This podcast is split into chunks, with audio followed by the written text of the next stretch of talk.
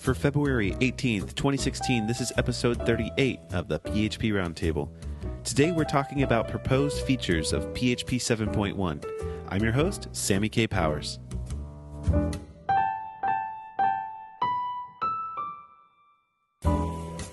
PHP has a request for comments or RFC process to add new features to make significant changes to PHP or to, you know, add like the newest, coolest idea. Even though the much anticipated PHP 7.0 was just released about a few months ago, many developers are already hard at work on 7.1.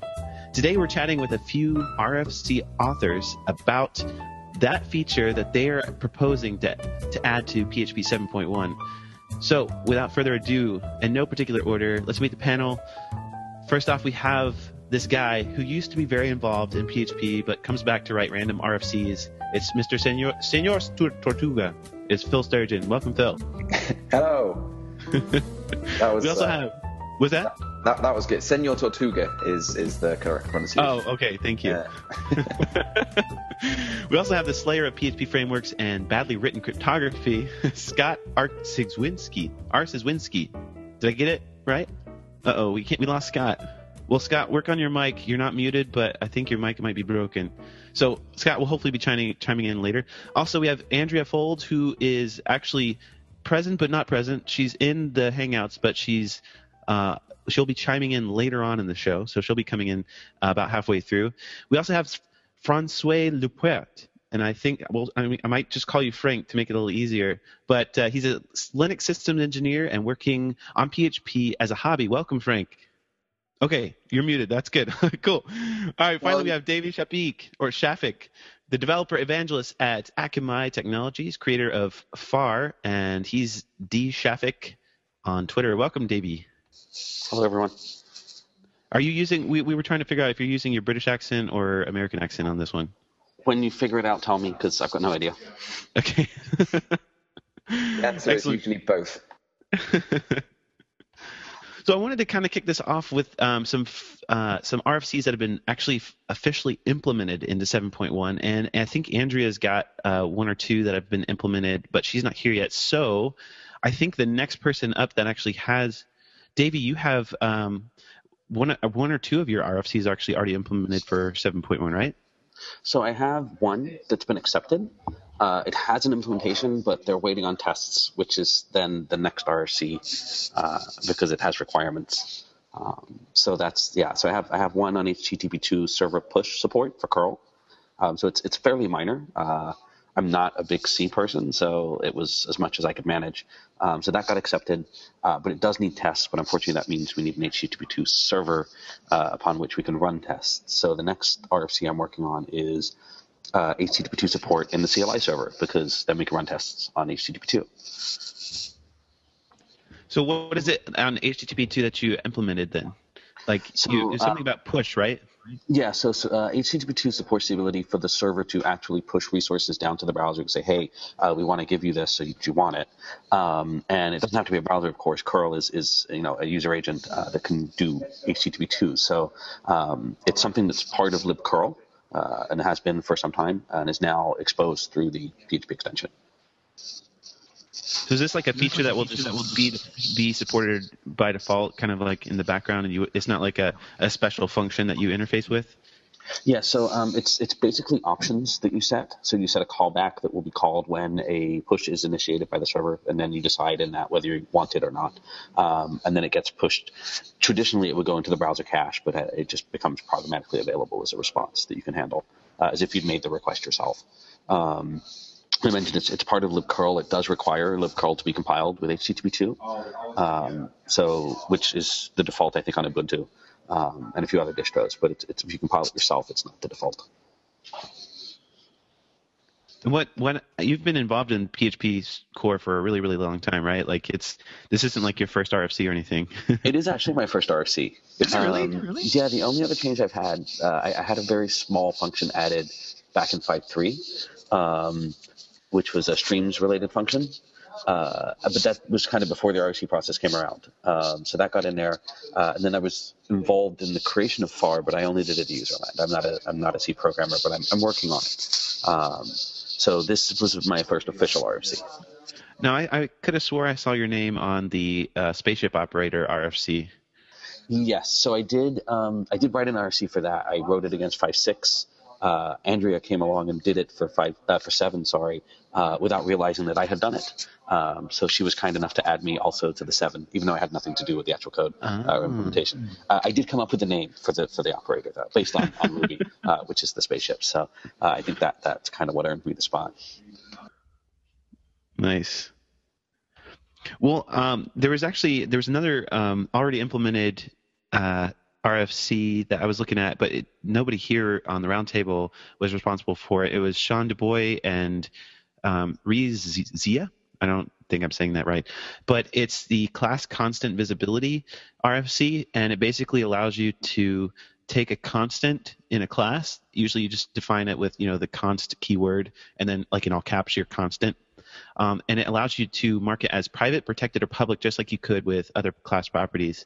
So um, your class constants aren't always public by default. They, they'll still be public by default, but you can actually mark them as private, which is kind of cool. Did you guys see that RFC? Yeah, I, I I saw that today, and I um I was im- impressed with it, and also confused because I thought you could do that already. it, it strikes me as, as as kind of odd that that isn't already a thing, but I'm super happy that it is a thing now. Um, Yeah, I, I, I agree. It should have just been part of like when they added them in the first place. Well, it's cool to see um, the oversights get corrected eventually in yeah, PHP.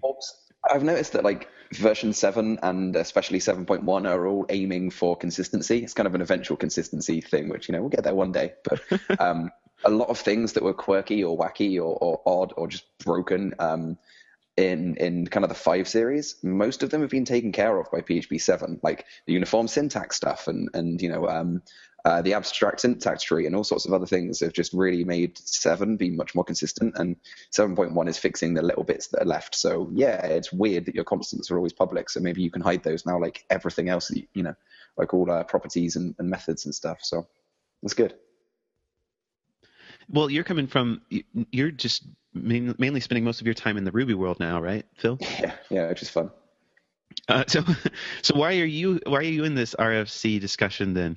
Because you invited me. I don't know. just kidding. Yeah, of course. Um, well, so some, I was going to say, like the the reason uh, I occasionally am involved with RFCs, I, I don't really write any C. Um, what I've done with uh, with Joe Watkins for two different RFCs, one of which passed, one of which didn't, is um, he he likes to write the code, and I apparently am reasonably good at arguing. So what ends up happening is that I become like the representative of the RFC, and I and I write a lot of the RFC. And because I've been in, involved in so many of these arguments and and heard so many of the same things come up time and time again, I now have the superpower of preempting what the problems will be with with an RFC and uh, kind of explaining away those problems before they're even brought up. And uh, it's usually the same stuff. It's always you can already do this by implementing some wacky shit way of doing it instead of this nice way you're proposing. So you put in like why the other way is kind of shitty and, and, and why it's different. So um, I can kind of tell what arguments are going to be be uh, be had, and then um, and then improve an RFC to make sure it doesn't get stuck in the mud on those very same arguments. and specifically, you've got an RFC that you're you you you messaged me a couple um, months ago, or it was like I don't know, it was, it was a little while ago, and you're like, "Hey, are you still wanting to contribute more to PHP Source?" And I was like, "Yeah," and you were like, "I got an idea." So, what was your idea? and What was the inspiration behind it? Uh, the idea was a retry keyword, and the inspiration was nick it from Ruby. Um, I've been working with Ruby a fair bit, and, and whilst I don't think that every single feature that every single other language should, uh, has should be bunged into PHP, and whilst I don't think that we want to turn PHP into Ruby because we could just use Ruby if we were going to do that, uh, I do think there are quite a few nice things in Ruby that would fit very much at home uh, in in the PHP language. So some of them. Um, uh, some, for example, yeah, the, re, the retry keyword basically uh, in try in a try catch block, uh, you can you can run a you can use the retry keyword to just execute the try again, right? You can just say, oh, you tried doing this thing, but we caught an exception, so have another go at that. And uh, and that's pretty useful for things like um, when when you make a, a, web request to another service and that service just happens to be down right now, um, if you get a, a, a, rate limited response or you get a, a some sort of 500 error because it's just down, then you can just do like sleep five seconds and try again. And some people think that's silly because, you know, oh, it's it's a web request. You shouldn't be waiting for five seconds. Well, not everything's a web request these days. A lot of people are building um, command line utilities, workers. They've got like uh, uh, Beanstalk running, so they have like asynchronous processes, all this other stuff that doesn't need to be super fast. You can just say like, hold on a second and try again, and, and that's pretty handy. Hey, Andrea. Yeah. Hi. Andrea um, just joined us uh, unexpected delays, uh, unexpected. Hi.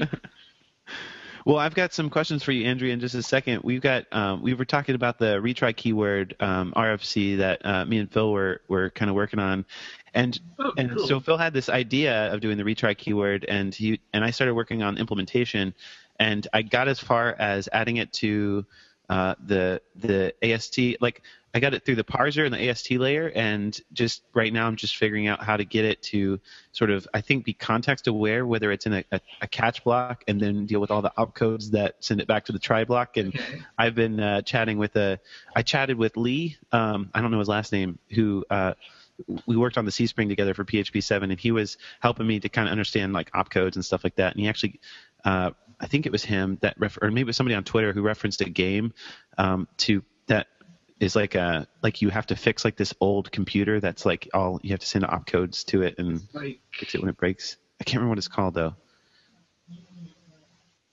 I He's can't remember. It sounds familiar, and, but I can't remember. um, yeah, but if I if I if I think of it, I'll have to add it to the show notes. But um, but Phil, uh, I'm curious, like what um, what you excuse me you I, you you seem to have like already kind of I, I wrote like a little bit of the rfc and then you kind of fleshed it out like in, and a whole lot more like kind of anticipating like you said you're really good at anticipating what people are going to be saying and stuff what do you feel like is going to be the the biggest hump for the retry keyword um, the biggest hump for the retry keyword, along with most RFCs, like I said, is that you can already do it in this shit way. So why do you want to have this nice, tidy way of doing it, right? Um, a very common response is uh, you can just use more methods, right? You can just wrap things in more methods, but adding more and more and more and more and more methods to your class just so that you can easily re-execute something doesn't necessarily seem like the best approach. You shouldn't have to change the design of your code just for a control statement. Um, the other very popular uh, reason against using retry is that uh, people could just use goto, and you can. You can use a goto right before your try keyword. yeah, there's getting a laugh there. Absolutely. That's so. The two things against using goto for this are: firstly, people have a really like um, they have a hatred for goto, and sometimes it's justified and sometimes it's not. Goto in PHP is nowhere near as bad as it is in other languages. You can't just like go to different files and just like go to, and you have no idea where the path is going. Um, it is much more restricted, but people just don't like them uh, people really hate goto. So when you try and have a, a, a, useful conversation about why use a retry keyword when you can use goto, everyone just goes, I don't want to. um, but the other problem is it, it's not the same thing. You can put like goto label um, right at the top above your try, and then you can say go to there, which is kind of the same thing, but it's it's not quite as eloquent. Like internally, it could use the same logic, perhaps. Like all tries could like define one by uh, start, whatever, right? It's just a different thing. And whenever people in PHP try and propose a new feature, so like they just say, you can use arrays for that, you can use this for that, you can use something else for that. You don't, you don't need yeah. named parameters. You can have a you can have a class which is a, like a param bag, and you can do all this extra shit and hit the autoloader and document a separate class, or just use arrays. Like no, named parameters are the correct thing to use. Um, so using the correct thing sounds like a better approach than just hacking shit with gotos. You know like I mean, I'd, I'd, agree with you usually, but like it's not something that's especially inelegant with goto. And the the thing is, you're essentially adding another way to do goto, and like in, in JavaScript, you have this feature where you can put a label at the top of a loop, and then do break, and then that label, and it jumps back to the top of the loop or exits that loop. Um, in PHP, you can only do it by number, but in and in JavaScript, you have that feature, and people mostly just use it to simulate goto. And I feel like this is the sort of feature you'd add if you didn't have goto, but since you have it, like I mean, I mean, it, it, it reduces, it replaces one label and then this go to retry with just a single retry, which doesn't feel like that big of a gain. If that makes any sense. The, the gain is just is just elegance, and, and that's kind of the re- approach in Ruby is that um, Ruby tries its hardest to be as nice as it possibly can, whereas PHP usually settles for good enough. Um, and it, it depends on the way that you've got your code structures stru- eh, structured and, and how it looks. And if really the retry keyword is just adding a go-to that you didn't have to write, then that's fine. Um, you, you you know people can modify the file and change things. and You have this one bit of go to floating off towards the top further away, and and it's just it's just more uh, kind of compact and, and self-isolated. If you just literally have a retry keyword and it doesn't require some other thing, which people might not know how they fit together, and it could you know move away, um, and like copying and pasting the the, the uh, the, the, the block of code, the try catch that you're doing, and putting it in a different file. Like all these random things, they seem silly, but it's just having a retry is just really simple. Like do that again, go. It, it seems to me that it, it's more about expressing your intentions a little bit more explicitly. Yep. Um, at the at the call site, the thing, the nice thing about GoTo, I'm not 100% sure that the the um, uh, abilities of GoTo and PHP allow it, but I think it would be quite common that, say, for example, you would set up um, a HTTP client, like you, you mentioned, and then you would make the call. Um, you you would typically encapsulate all of that in a single try block, but it's only the call that failed. So with the, with the go to, you could actually not have it go to the top of the try block, but to just before the call and just do the call again. Um, so it actually is is more featureful than a retry. Um, so Uh, that sounds a bit weird. I I would generally uh, I'd probably wrap that in multiple. Like, you don't want you don't want one method to be doing like ten different things, right? So if you have a client, then you wouldn't really necessarily design it that way.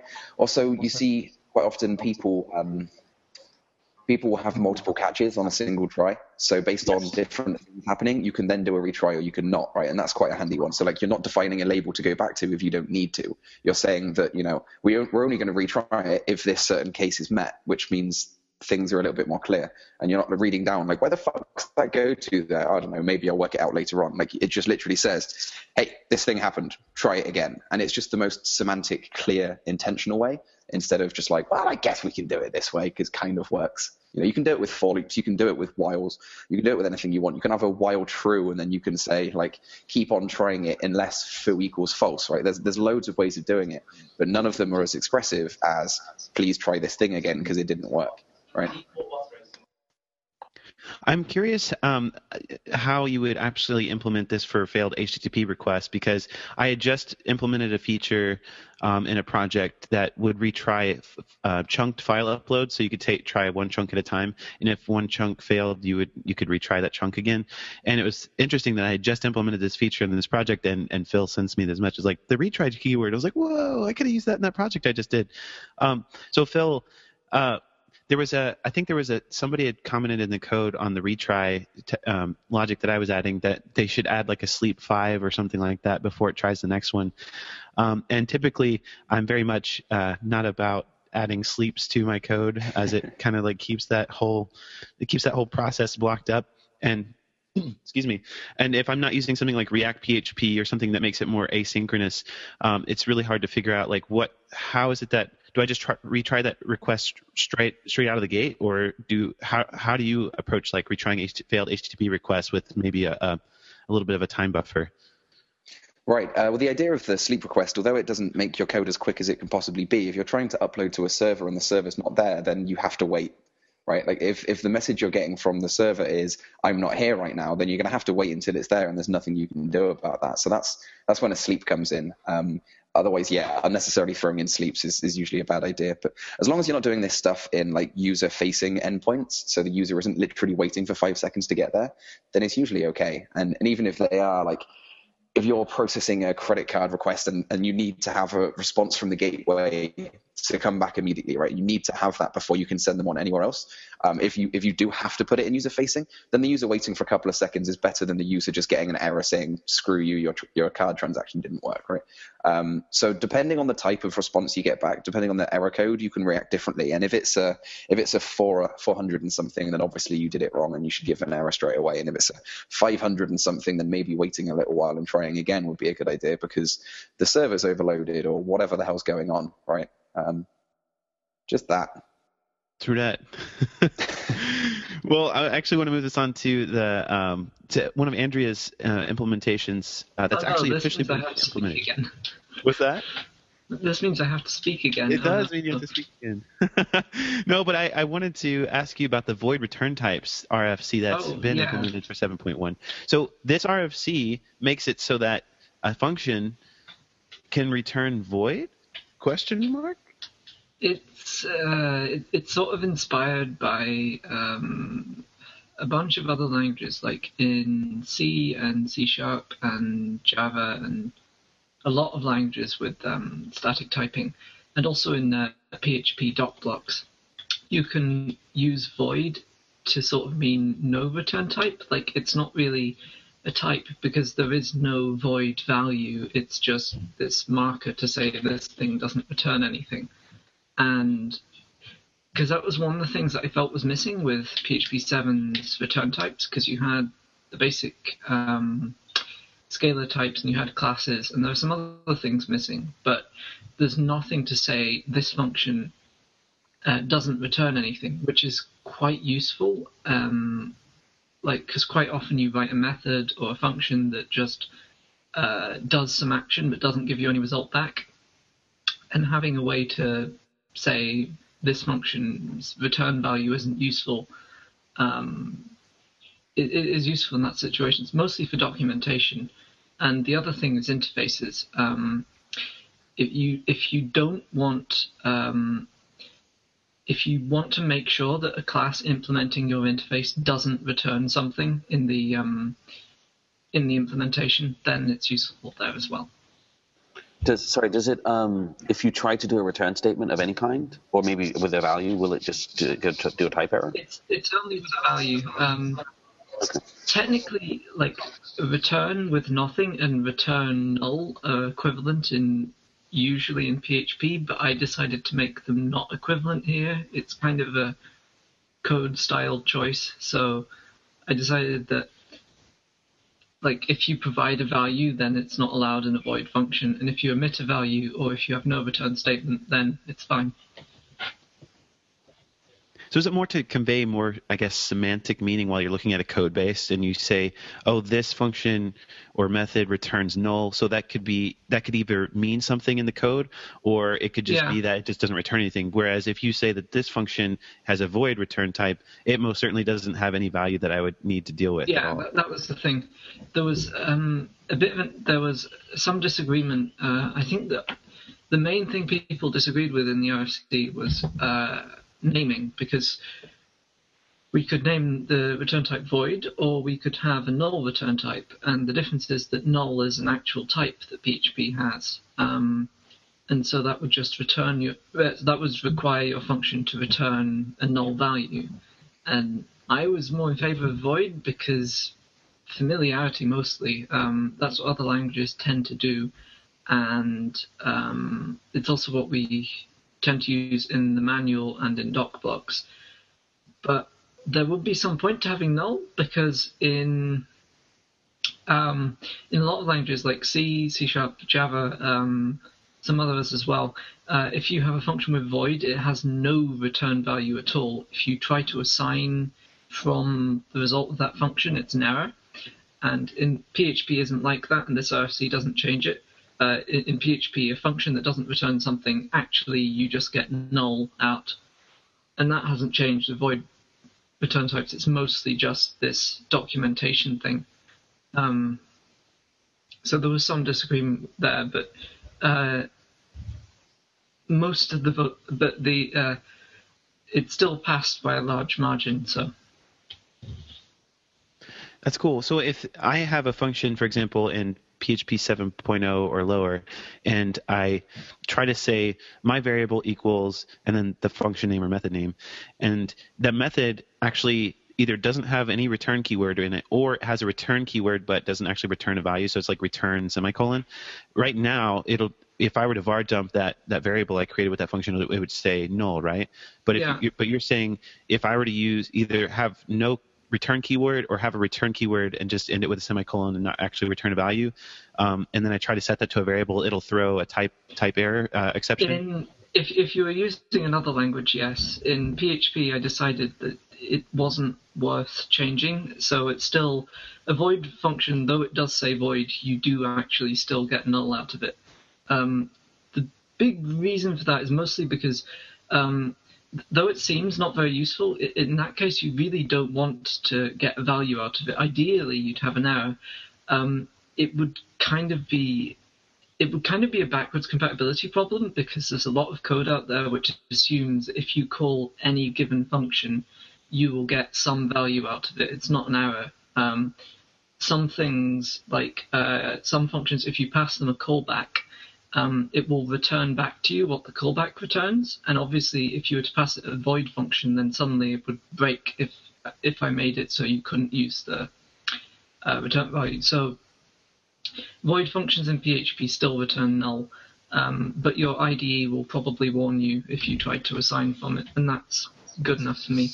Yeah, it, it's often used, like Hack has it as well, and it's used in the static analysis part of it, where if you were, for example, to extend a class that had a method that returned void and then you tried to do a return, that would be an error. And of course, you think you're returning something when you're actually not or shouldn't be.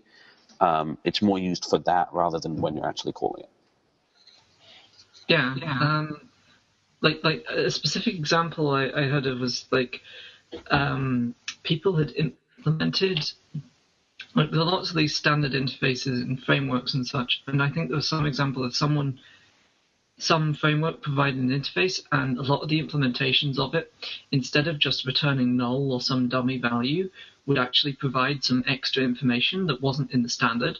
And then people would end up relying on this extra information that you got in that implementation, even though it wasn't part of the official interface. It was just something the implementations did. And that's something you can prevent in 7.1 by using void return type because um, if you implement an interface where it says void, you aren't allowed to return anything. I like that. That's awesome.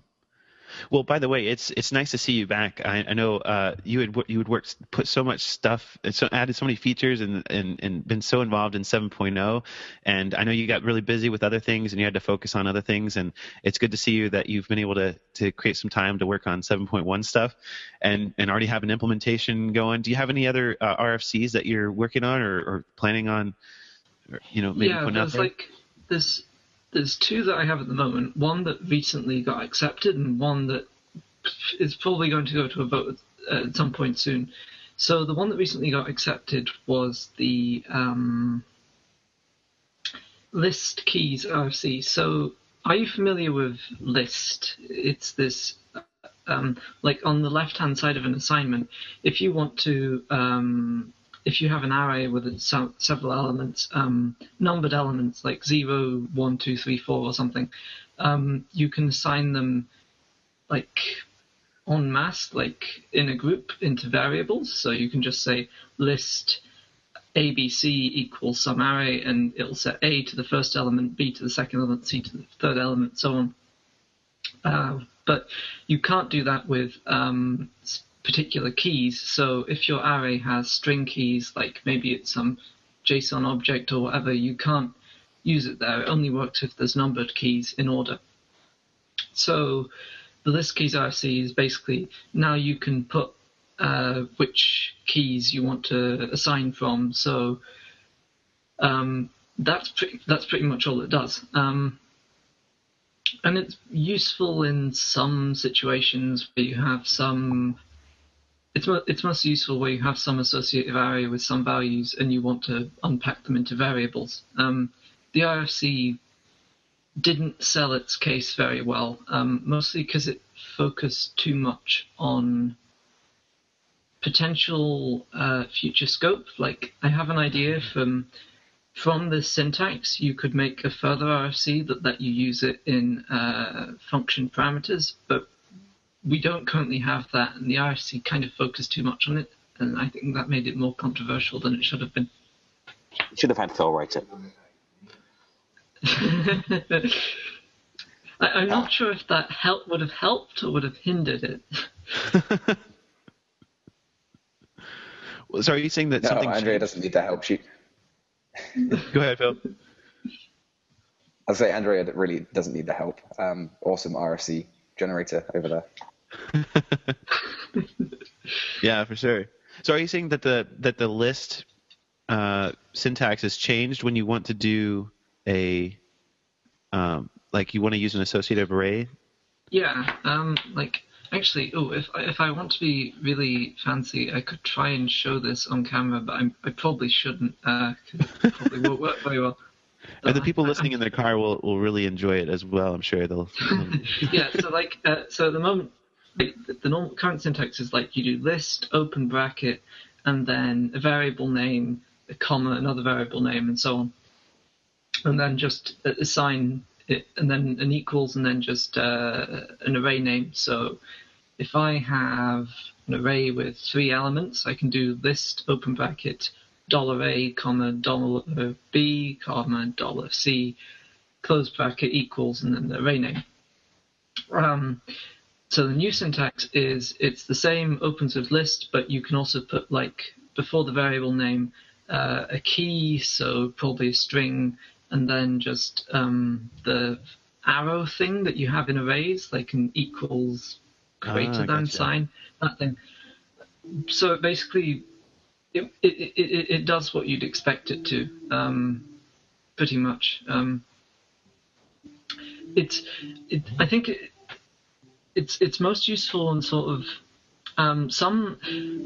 I find that I, I, see list used a lot when people want to return multiple values, because obviously a function PHP can only return this single value. We don't have um, multiple return values like you have in Go. So a common pattern is people will return an array with uh, multiple elements for each of their sort of return values. Like um, Nikita Popov's uh, FastRoute, which some frameworks use for routing, If you, when you um, when you tell it to root, uh, it gives you back this array which has like the um, the handler function and the parts of the URL and uh, oh yeah, and, and whether the whether the like URL was found or not. And then the typical way to deal with that is you just use list to put it, to assign it into variables.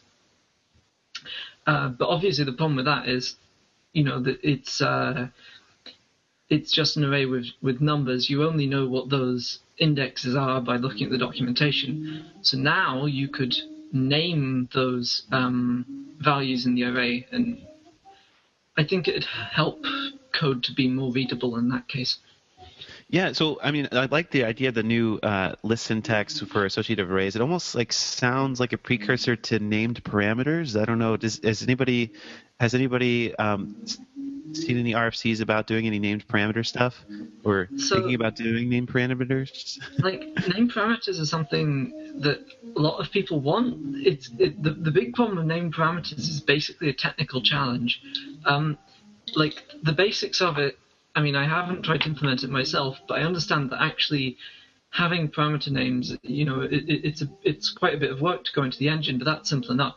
The big problem is that if you have named parameters, um, if you can, you know, specify, say what um, what each argument is by name, then suddenly the names you've chosen for your parameters are actually meaningful and that turns out to be like a huge problem because yeah. um, every f- built-in function in PHP, each parameter is named in three different places.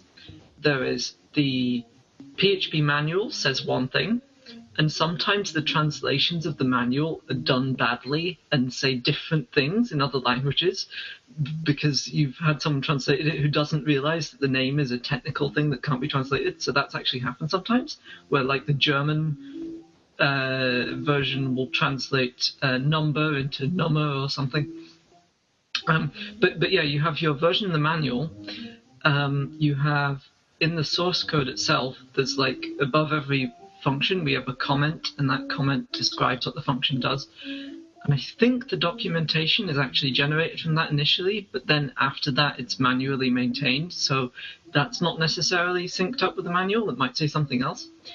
And then there's the actual thing that matters, which is the there's this these structures in the code that actually say what the names of the parameters are. So the problem is, if we turn on name parameters, someone's going to go and say, "Hey, I'm just going to use this built-in PHP function for, say, walking through arrays," and they're going to think that the first parameter is called array. So they'll put in array equals name and think, "Yay, name parameters," and then PHP is going to throw an error back at them because actually internally it's not called array, it's called r or something like that. Right. And, and yeah, that's that's, the there's big a lot problem. of problems that could come up with that for sure. Like that's, I, and and it's interesting that like I, I feel like that's going to keep coming up. You know, there's there's lots of things like um, that keep coming up in art as proposed RFCs. Like let's get all the uh, function names um, Yeah. kind of all named the same, and let's get our haystacks and needles in the straight place. But So- I feel like some of those things are kind of like doomed to be uh, never fixed. um, Yeah, but but that's one of the endearing things about PHP is that it's got these little tweaks, right? These little, Yeah, these little like- things about it. The thing with name parameters is currently it really doesn't matter that much at all that the names are out of sync. Like it means that if you use the reflection classes uh, and look at the names of the parameters using reflection, then yeah, they're not the right ones, but it's not really that big of a deal because again, you're only passing at, at parameters by name, and if you ever need to look at reflection, you mostly need the number. Yeah, yeah, it's not ideal that it's not the name, but it doesn't really have that much impact. Um, and it is something that could be fixed. It's just a lot of effort. Nobody wants Right. to go through all the functions and manually update them. Or you could write a script to do it, but like it'd be a lot of work to actually write something that looks at the manual and compares the comments in the source code and navigates the base to find where the name is declared as well. And it's just a lot of effort. And, and the other problem is not just internals, because like fix internals, that's great. Now, um, like tons and tons of PHP code out there that uses inheritance is now invalid because you know someone's written a class or an interface that says a parameter needs to be named this, and their implementation has changed the name of the parameter. And you know, of course, in the past that didn't matter, but if we have named parameters, you know, suddenly we need to start throwing an error when that happens. Yeah, that's. I think it's always interesting, especially for like open source packages. Like you have to realize what's a breaking change. I used to not think that protected methods were a breaking change to change those. But if you think if someone's extended Yeah. your class, then that's a breaking change. So there's all these little subtle um, breaking chains for changes that you would Yeah. never think of if you're maintaining like an open source package. But I do want to um, actually move it on to Fran- uh, Francois, Frank, uh, and Scott before uh, we have we run out of time because. Right. Frank, you've got some uh, lots of really cool RFCs out there, or you've been working on a lot of stuff. Um, and one of them, like, what what would you say? Because there's so many. There's you have a list here of like to load PHP extensions by name, and including the PCS uh, pickle extension uh, into the core distribution, and um, a new cache key stream operation thing. Like, what what are you working? What what's the most exciting thing you're working on right now? Yeah, some are related. Uh, the cache key, for, for instance, is related to PCS. but the most exciting, I think, even if it's not end user uh, or end user, is PCS because it's a way to. It's something that is waited for, um, has been waiting for a long time. It's something that there there has been proposals for this too and um, it's a way to include uh, PHP code in uh, extensions, to write parts of extensions uh, in PHP. Uh, because we, as PHP 7 is still faster now, uh, we have more and more reasons to, uh, more and more pieces of code that can be written PHP uh, related to performance. And um, we have uh, even if you look at the, um, just the extensions including the core there are many parts that could be uh, rewritten in PHP. Uh, the, um, the main example I take is the PDO layer. The generic PDO layer, in my opinion, could be and maybe fully rewritten in PHP. and it would make it much more maintainable. So uh, PCS is um, is a service for extensions. It's a generic service. So in 7.1, uh, it will be proposed for inclusion in the core. And I think it's the most exciting part uh, of the, the, the things you you told about. Um, in, actually, there are two problems for including PHP uh, uh, in PHP coding extension. The first one is uh, to make sure that the code is uh, um, taken into account by the opcode cache. Uh, it must be cached. And today, uh, code behind a stream wrapper could not be cached, except some special cases for file and PHAR, but it was um, hard coded in the opcode cache. So we need a way to communicate with the opcode cache to know if something is cacheable or not from the stream wrappers. This is the cache key, the RFC, which is related to this, which is which is needed by PCS but not part of PCS. So the cache key uh, operation. So this is like a key operation is the way for an opcode cache to ask a stream wrapper whether a given URL can be cached or not, and the key to use to cache it. So if okay. if I'm um, at, like sir, if I'm making an S, um, HTTP request and um, it returns a not modified response. Like, it, is that what you're saying? It would cache like the actual uh, response? It's not the same. It's not the same. You're talking cache. about opcode caching. Opcode cache because okay. it's just for code. It's pre-compiled code. Uh, it's a way um, PHP can cache uh, compiled code and then execute it again without compiling it again. Uh, it's quite special because stream wrappers generally are not used to distribute code, but uh, there are some like PHAR, PHK, and now PCS that are specialized in distributing scripts.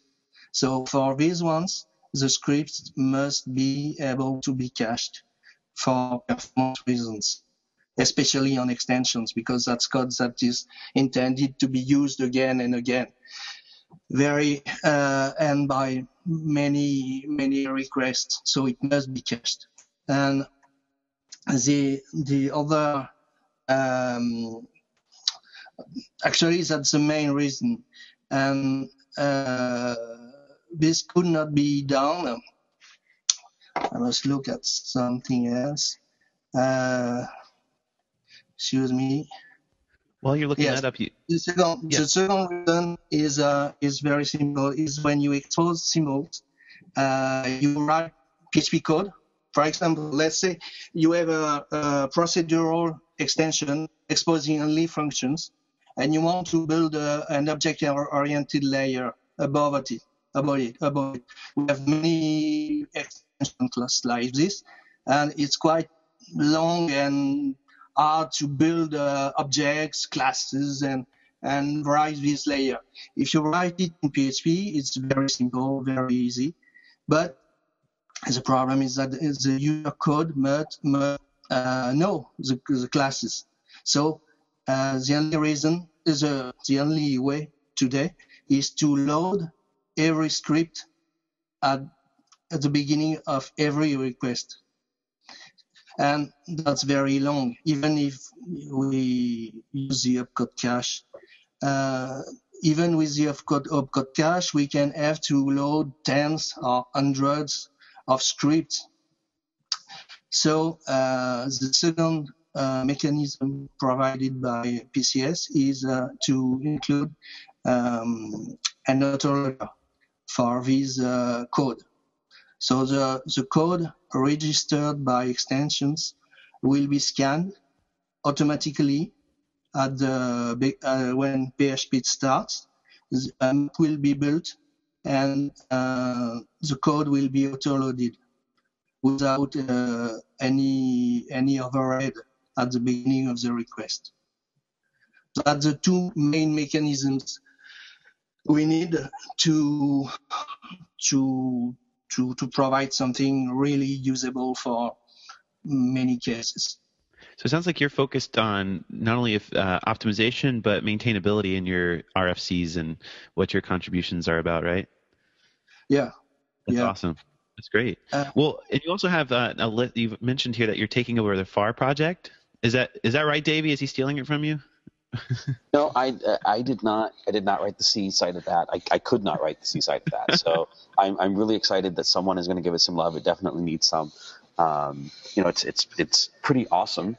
Uh, you know that it's there, but uh, I'm I'm really happy to see someone taking it over. So no stealing involved. um, that's something I do when when I have time because it's big big work. Um, first, taking over PHAR because PHAR is very complex.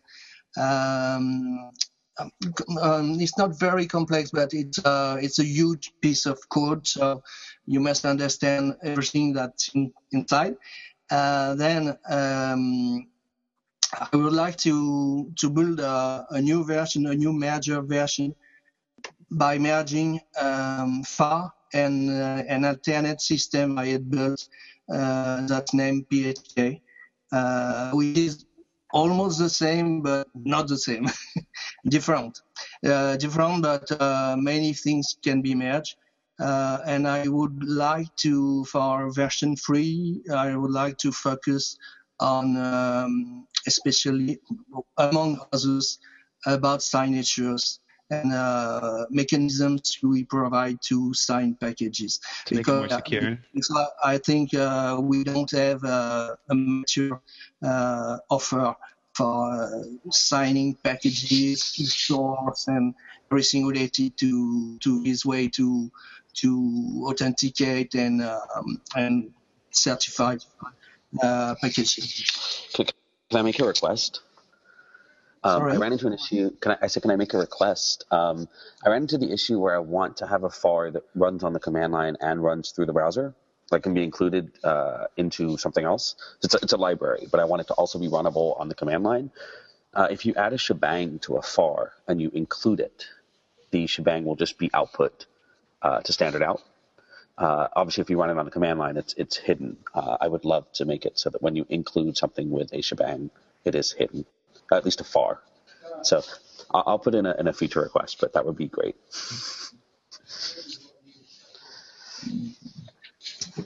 Yeah, I'm not sure I understand everything, but we can talk about it. Yeah. Well, you mentioned uh, getting the packages signed. Maybe we could get Scott in on that one. can you hear me at all? Crypto guy. Yeah, I can. I can Sweet. see you on one screen and hear you on another. You, are like in the chat room twice. yeah, I had to jerry rig it. I'm having hardware issues. well, because um, you, are working on an RFC to make a. Actually, I think there was a there was a RFC to deprecate Mcrypt a long time ago, and then you actually created another one to remove it completely. Or is that still in the works? Uh, yeah, I actually need to open the vote on that one soon. Um, so the grand scheme of things for everything I'm trying to do for 7.1 and beyond is to make cryptography and PHP boring. And that word has a very specific, uh, very specific definition to cryptographers. Uh, boring crypto just works. Um, it's easy for users to implement. It does everything correctly. It does everything obviously in constant time, so you don't have these side channel attacks. It's you know at least 128 bits of security and it's usable. Like you don't have to think about it too much. You just plug it and go. And that's the overall goal of uh, the three RFCs I have.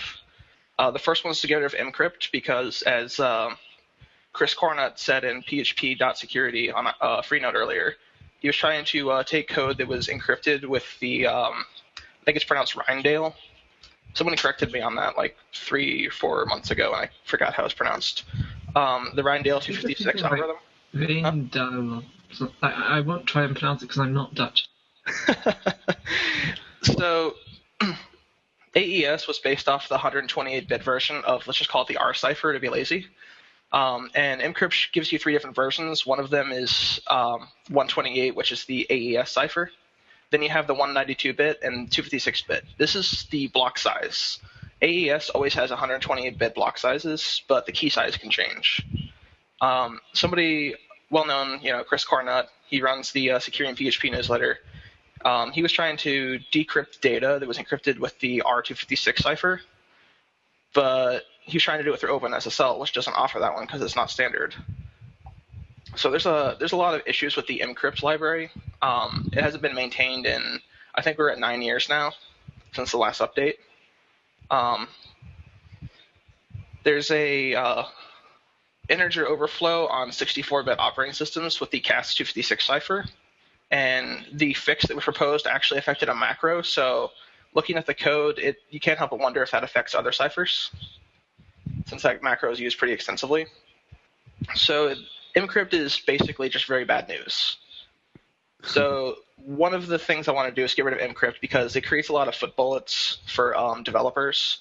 Um, it gives you counter mode, but it doesn't give you a CTR count, uh, constant, so you have to actually pass a string in place of a constant there. Um, the documentation used to be really bad, but it's since gotten better. It used to tell people to use ECB mode by default. Um,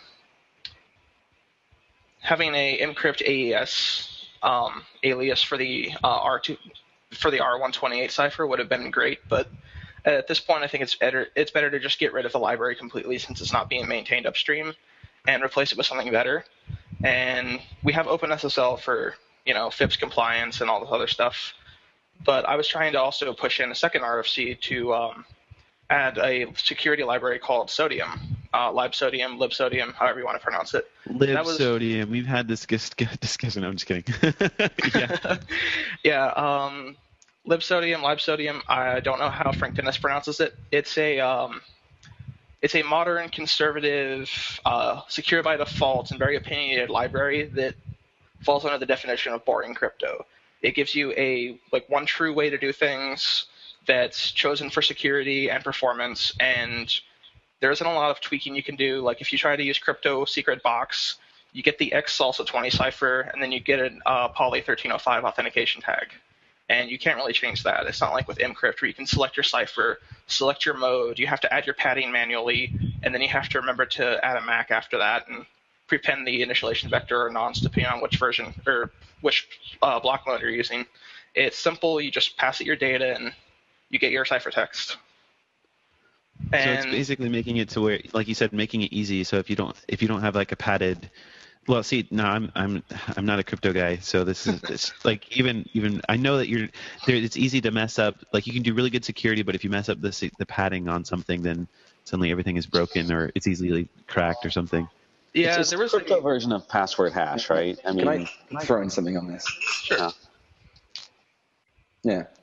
Because one thing I think in PHP is that over the years there's been a lot of different like ways to handle uh, encrypting things and making passwords and all that stuff, and and people don't really know that much about cryptography. So with Mcrypt and a few of these other systems, people don't know what to do, and they just either pick the defaults or they pick the biggest number and assume that that's the securest. And because they've got this gross function with a bunch of things in it, they wrap that up and it's deep down in an encrypt function somewhere, and no one keeps up with what's good or bad these days and it's just there and they just don't think about it. So I think getting removing mcrypt, especially if it's not being maintained, and uh, and trying to move people towards you know secure by default systems so they don't have to try and guess and do it themselves. Like even Laravel got caught out with uh, using the mcrypt extension but using random instead of urandom or something like that. Like people don't know what these things are, and if the massive open source projects are getting it wrong, then you can absolutely expect average Joe developer that started learning it last week to get it wrong, right? Absolutely. That's one of the big problems that uh, we've run into is that uh, a lot of, especially the advice on Stack Overflow, uh, up until last year was really bad. Um, I think the top voted answers on like seven out of ten questions, if you type in site colon stackoverflow.com space PHP space encryption on Google, uh, we told people to use ECB mode, to use the R256 cipher. Um, for some reason, they told you to generate an IV with ECB mode, but then they used mcrypt rand. So even if they had the sense to switch to CBC mode, that would have been bad. Um, there was like nothing really good about any of those research, uh, search results. Um, how, do, how do you fix that? Do you just remove stuff and then like throw errors if, if people try and use it? What a, what's the approach to get people off of bad shit? Uh, so the overall strategy would be to deprecate the library and in 7.1. In the next version after that, which I'm just going to call 7.2 for simplicity, uh, we would actually move it out to PECL and not bundle it with PHP anymore. So if people need it, they can reinstall it from PECL. And um, one of the things I was actually talking to Chris Cornutt about on PHP.security is I was actually going to write a library that'd be like a user land implementation of these non-standard ciphers, but it would only support decryption. So you can easily import this library, decrypt all your data, and then re-encrypt it with a more secure method. That sounds awesome. So the third RFC I was going to be proposing kind of builds off the uh, previous one. It's a uh, pluggable cryptography library, or pluggable pluggable PHP backend. Um, basically, it's like PDO for crypto.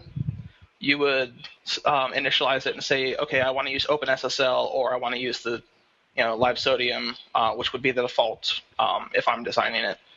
But um, it would basically be, you know, instantiate. I want to do symmetric crypto, and here's my key and here's my message. Now give me ciphertext. And you wouldn't have to worry about what a nonce is. You wouldn't have to worry about padding. You wouldn't have to worry about key splitting or any of these other things. It would be very similar to uh, Taylor Hornby's library. Uh, that's Defuse Security's PHP encryption library. Um, I link to it pretty much every time somebody asks me, how do I de- encrypt data in PHP 5.4? right. So awesome. if, you're, if you're not familiar with it, I can tweet a link afterwards, and you guys can check it out. Um, the idea was to take something like that, not necessarily his implementation, and make it just part of the language, like a PDO feature. Um, it'd be like a high-level API where you just say, I want symmetric or asymmetric crypto, and I'm going to encrypt, or I'm going to sign, or I'm going to seal for asymmetric. Asymmetric, you have encrypt and sign, and then verify and decrypt and those would be it'd be very simple, straightforward, just for encrypting data. And then you could have multiple backends. Like let's say OpenSSL and you know uh, Libre Open or Libre SSL and Boring SSL and all these other ones get killed by something like a quantum computer, and LibSodium is no longer used. And a third crypto library comes out like 10 years down the road that does quantum cryptography.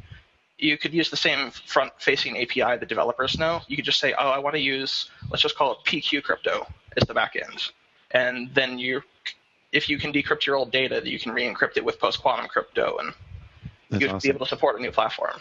It's sort So- of like the concept behind the password hashing, right? Is that like even as uh, as computers get faster and faster to be able to to break these hashes, you can switch out the the algorithm that's used behind password hash. Um, as as technology gets upgraded and to the end user, nothing's really changed, right? Yeah, and uh, that was the other one. I completely forgot to mention that one. Um, it's a small change. Um, as soon as we hear back from the Argon 2 team, I was going to submit a pull request and try and get Argon 2 into uh, PHP 7.1 is the new um, is an option for password hashing. It wasn't going to be the default one probably till at least 7.3, I think would be the earliest, or 8.0, whichever it comes out to be.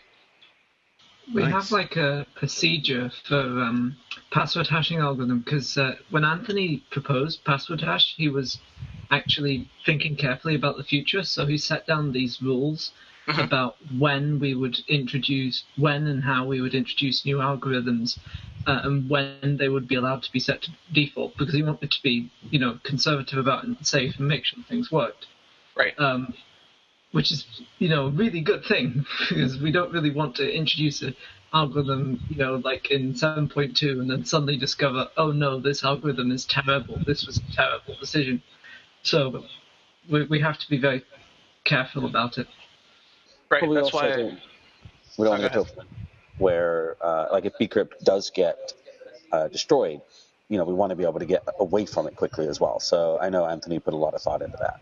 Uh, so Yeah. Yeah. That's so I think I think these, I think these future-facing libraries are incredibly important for PHP. Like we, we already know from the whole MySQL, MySQLi, PDO kind of nonsense that people just don't update their code. They just don't. In PHP, you can just knock out a bunch of crap code and leave it on your on your five dollar GoDaddy host for ten years and expect it to still run. And you know over to something else, then it damn well has to be a, a generic API that can handle whatever comes in in the future reasonably well with you know with minimal change. And if we're getting people to change from one thing to another, then make sure they don't have to change again in two years' time because they just won't bother and they'll keep their same crap insecure code even if even if you know the hosts are updating PHP version, they're still going to be using this crap library unless it just does it in the background for them. You know. Yeah, that's one of the things that makes the uh, password hashing API beautiful. If we get to 7.3 and they switch to Argon 2, um, some variant of Argon 2 or yescrypt, then transparently all new hashes generated will be using the new algorithm. So if bcrypt dies in like 2020, it won't be a big deal because everybody will have silently been upgrading their password hashes the entire time. Well, Assuming they use password default. password default anyway. Yeah. Yeah. It's like some people will put password bcrypt. And to be honest, like this whole silent upgrade thing is really nice, but I bet you that someone out there has made a MySQL table where there's a fixed length column that is only as long as the hash bcrypt produced. I was just about to say that, happen yeah. is like what's going to happen is we're going to introduce some new algorithm. Maybe it'll be Argon 2, maybe it'll be something new, and then we'll discover that, oh no, we've just completely corrupted a lot of people's password hashes. But we'll see. We'll see how things turn out. That's definitely going to happen, and it's going to be. People just don't on, read the manual. on PHP don't read the 7.3. manual. Why can't I log into my account anymore? Be like, yeah, you set a you set a field limit on your MySQL table. It's, it's incredible. Like people do not read the manual. Like the manual is. It, it, the PHP manual has all, says all sorts of silly things, but like it's it's at least official and sort of updated and maintained. Other sources aren't. Like there are a lot of sites out there that tell you to use password hash with a constant that isn't even designed for password hashing. It's designed for the crypt function. And it is only by sheer coincidence that both of those constants have the same value in the PHP implementation. And it just happens to work. But like, I'm terrified. So, somewhere out there, so, lots of people out there will be doing the wrong thing, and it'll just go all wrong. I invite I invite you all to add stuff to PHP the right way because that's usually where people get sent when there's bad information in other locations. It's one of those you can lead a horse to water. I mean, we can we can only do so much, and I think we're headed in the right direction. So, uh, yeah. Yeah, I get really excited every time there's a new security feature that is being proposed to PHP and making it security easy. Because the more, the longer I am as a web developer going along this journey, it makes every like security becomes more and more important every time. Like I used to be kind of like this afterthought, but now it's like it's really at the forefront every time I do something. Now it's just it's insane. People's identities constantly getting stolen, mainly because of insecure web things, and it's just it's just so so paramount and and, and and important. So. Um, yes, my hat is off to you, Scott, for your, your endeavors on making PHP more secure. And I, we're kind of getting close to needing to wrap it up here.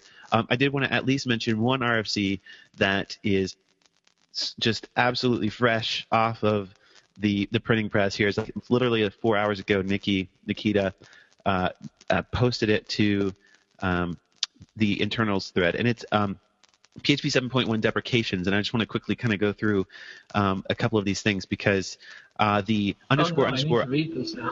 What's that? You haven't read it yet? it's super fresh. So it's the underscore underscore autoload magic function. Um, it, he's saying that uh, it has. I'm just kind of reading this off the RFC. Um, this function has been uh, suppressed by the SPL autoload register function in PHP 5.1 and is used uh, and its use is discouraged in the documentation. Uh, and so they're wanting to remove that or deprecate that uh, in 7.1. Also, the um, PHP underscore error MSG uh, variable, which is created in the local scope whenever a non-fatal error is thrown. Um, if the track underscore errors uh, INI setting is enabled, which is disabled by default, and the error is uh, not being consumed by an error handler. So kind of removing uh, global scoped variables. That's always nice. Um, and there's two more here. There's the create underscore function to deprecate that, which is a thin wrapper around the eval language construct, allowing the creation of a function with a generated function name uh, and the argument list and body code uh, provided as string arguments. I'm kind of like not quite understanding what this is all about, but basically deprecating that function. And then lastly, um, deprecating rand and srand um, and kind of uh, showing that uh, or or offering alternatives uh, mtrand and MT, mtsrand or maybe even uh, random underscore int I think would probably be good ones especially for cryptographic uh, contexts but to deprecate uh, rand and srand that's it that's I'm, I'm all for that So Um, I actually yeah. have a uh, project on GitHub that's along the same lines. Uh, the use case of srand and rand is if you want to have a pre-shared seed for a random number generator, so that way two machines are generating the same data for some reason, like a Monte Carlo simulation. And I called it SeedSpring because I love really bad puns. So um, it's actually based off the AES cipher encounter mode, and what it does is you send your seed, you set your position within this key stream, and it'll just generate random bytes by encrypting like a null stream and just giving you the key stream that it, it would normally XOR with your plain text. So uh, I definitely think getting rid of MT Rand and Rand, or sorry, getting rid of S Rand and Rand is a uh, good idea. Yeah, Uh, we don't have a comparable one for random int, but that's a good thing because that's meant to be secure. all of the things listed in that RFC should be set on fire.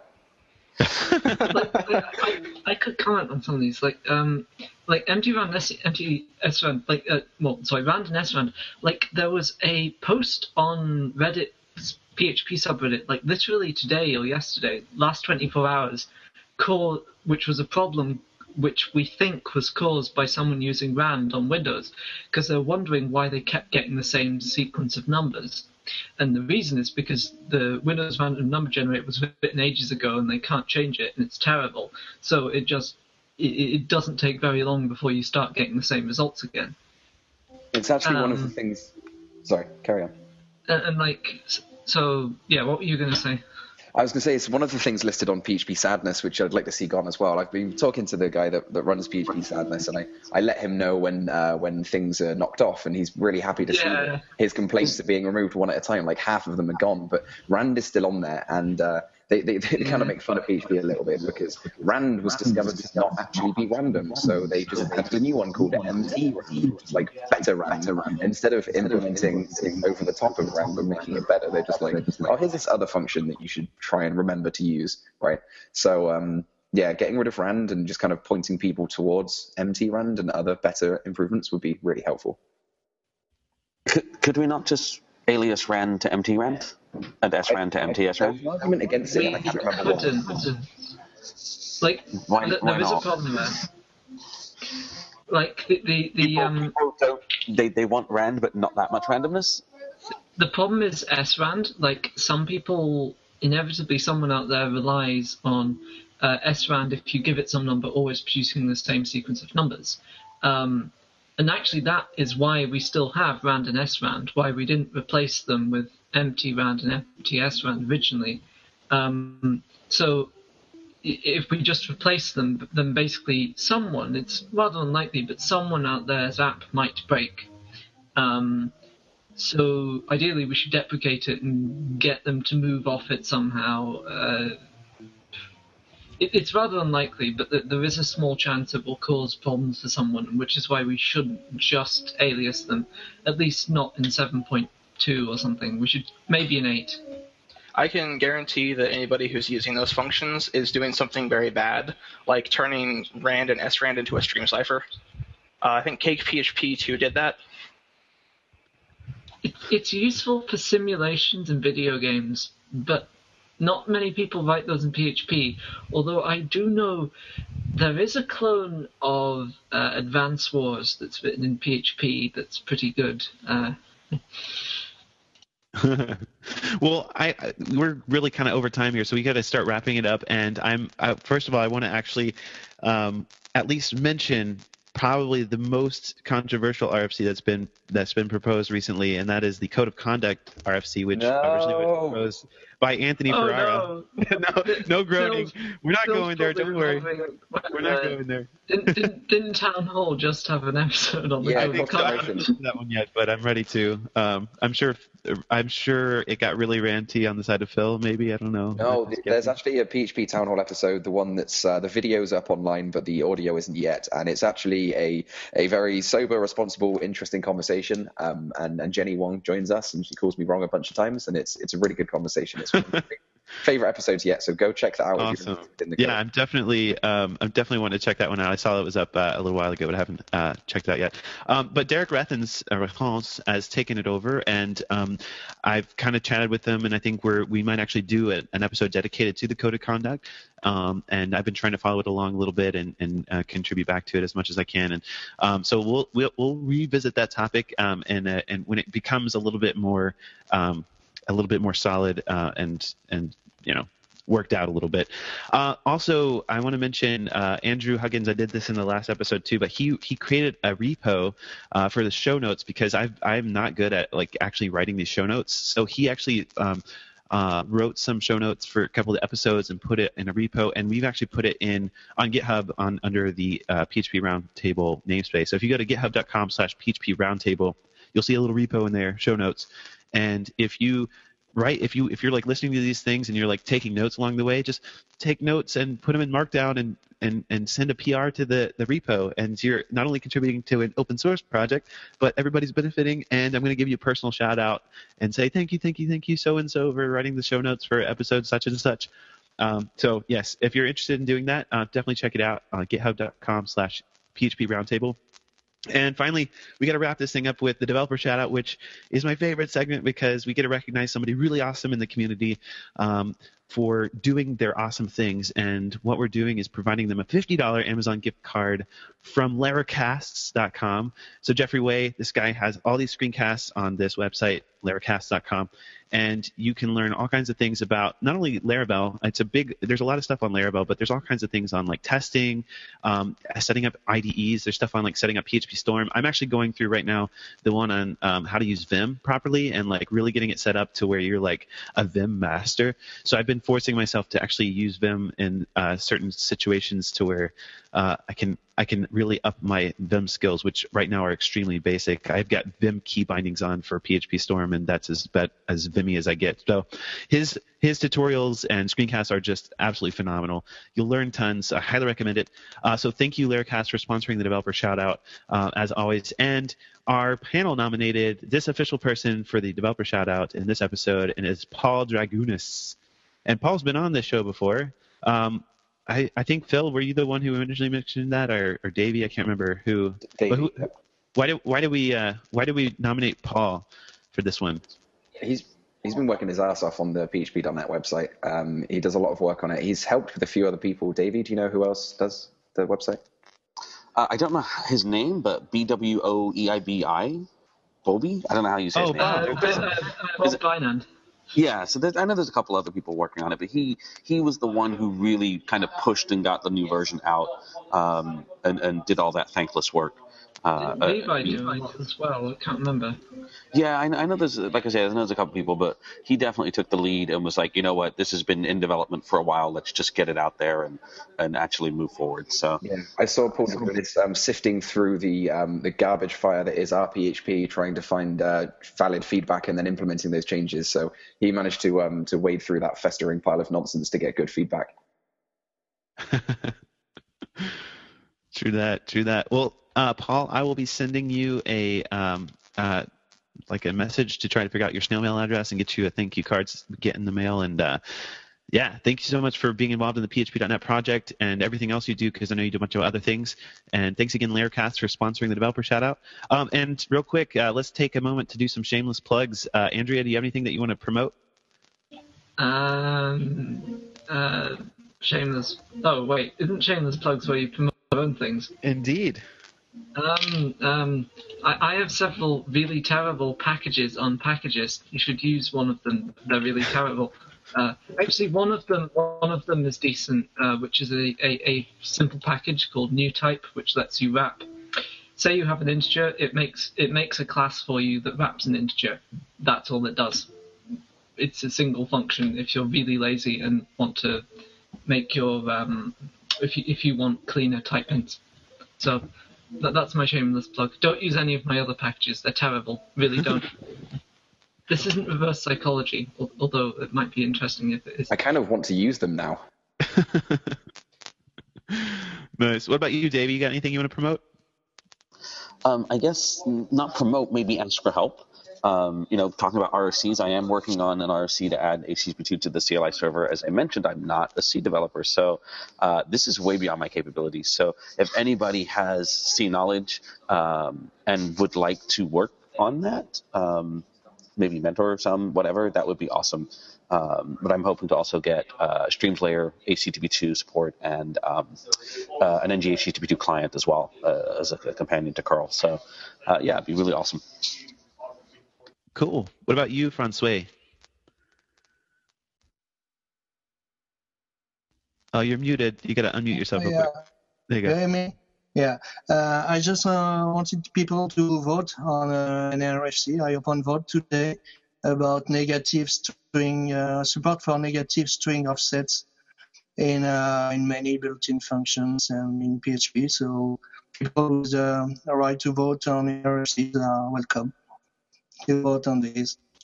Yeah, I'm Um, surprised we didn't actually talk about that one very much. But you did the the negative string uh, RFC that you've got in the in the mix right now. That's the is to make a consistent API with uh, what is it string string position Yes. or, or substring I think. Uh, the, as Andrea told about consistency, that's all about consistency in 7.1. Yeah, Nice. because we we accept uh, negative offsets in some functions and not on others. We don't accept on in the language when taking bytes from uh, from a string, and uh, that's inconsistent. So it's a, a small step towards uh, better consistency. Uh, yeah. So Nice. vote for it. Very cool. Awesome. Uh, what about you, Phil? You got anything you want to promote? I know Uh, you've got stuff to promote. Yeah, I've always got something to promote. Um. Uh, this is a website where me and Zach Kitzmiller sell silly t-shirts about programming. Um, we used to have the double claw, which you might have seen, but um, we got two new t-shirts, um, too, too busy to write unit tests and uh, too lazy to write unit tests. One's got like a, a video game pad and the other one's got an armchair. Those are two, uh, you know, the, the too lazy to write tests is pretty much the only excuse and, and uh, too busy is, is just a, uh, a bit of a, bit of a joke about like there's that you're never too busy just bloody well do it write some tests um, Am I allowed to buy a PHP League T-shirt without being a League member? yes they're available on madeinproduction.com Will as people well think I'm being really arrogant if I wear that T-shirt? yes you are you are trying to steal everybody's code and trying to take over the php community just to suit my ego that's what happens if you wear the php league t-shirt but you're allowed to wear one if you want And I actually want to plug you again for your. Uh, I know you you have you've had this one out for a while. The API, the APIs you won't hate book, uh, build APIs that you won't hate book. Uh, I because I did actually read that for um, you know not so long ago, and I tell you the biggest thing I got out of that book was Postman. Holy crap, that extension, that Chrome extension, Postman. I thought I was doing it great with uh, this little. Uh, this Mac app called HTTP client, and I was hitting all my endpoints like that, and it's it was just a pain in the butt. But Postman, holy crap, it's Yeah. so powerful. I can't imagine designing an API without Postman now.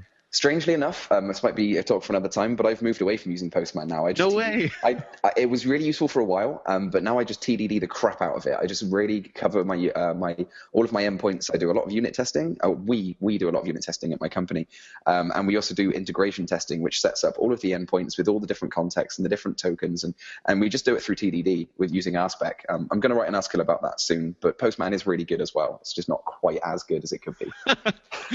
You're already on the next thing. All Yeah, right, cool. That's awesome. I, I'd love to hear about that. So, what about you, Scott? What you got? Anything you want to promote? Uh, well, there's, there's my company, Paragon Initiative Enterprises. Um, we do code review, we do software development. Um, if you're just starting out, security might not be a big concern, but six months down the line, when you have data protect, you might want to start thinking about application security. Uh, it's a lot cheaper to hire a security consultant than it is to get breached. So uh, definitely consider that. Absolutely, it's paramount.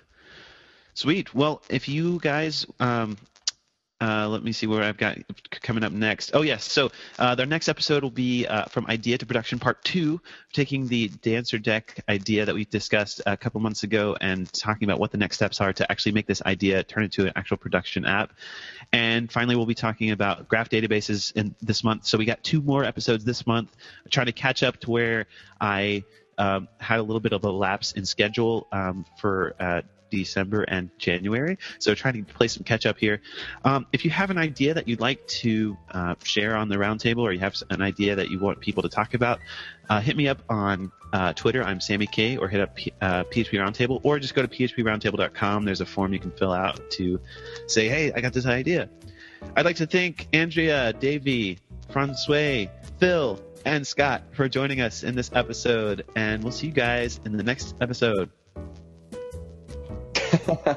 Loving the wink, Sammy. Loving the wink. well done. Well moderated. The PHP Roundtable is recorded live using Google Hangouts on Air. If you'd like to get more information about the live broadcasts, visit phproundtable.com. While you're on the site, join the mailing list to get notified about the next live episode. And hey, maybe even join the conversation at the roundtable. We'd love to hear what you have to say. The theme music is provided by Bensound at bensound.com. The PHP Roundtable logo was designed by Clint McManaman, and you can find him at mcmanaman.co. That's M C M A N A M A N dot C O. Thanks for listening. I'm Sammy Kaye Powers, and I hope you'll join us for the next episode.